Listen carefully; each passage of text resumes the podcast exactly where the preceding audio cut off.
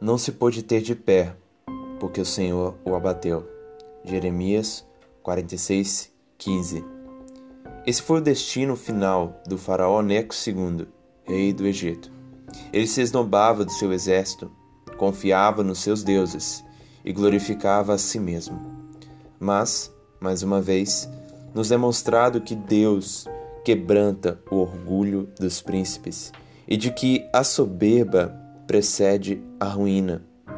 Todos os dominadores e reis que se achavam autossuficientes foram derribados pela cólera de Deus, porque Deus odeia os orgulhosos.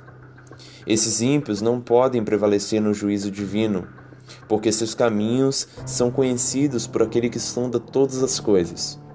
O orgulhoso se autoproclama Deus. O orgulhoso se esnoba de um domínio que ele não possui.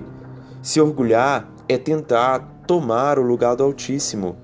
O orgulhoso diz em seu coração: Eu subirei ao céu, acima das estrelas de Deus, exaltarei o meu trono e serei semelhante ao Altíssimo. Mas Deus diz: Serás precipitados para o inferno.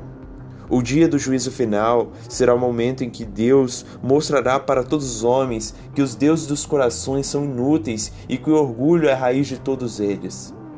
Deus é zeloso em derrubar os soberbos, tão certo como vivo eu, diz o rei, cujo nome é Senhor dos Exércitos. O orgulho é o pai da idolatria, irmão da rebeldia e inimigo de Deus. Assim como as ondas recuam antes do tsunami, assim aparente paz com Deus se transformará no derramada cálice da ira divina. Oh, tenhamos a disposição de examinar a nós mesmos, para que não sejamos tomados pelo orgulho e seu castigo eterno.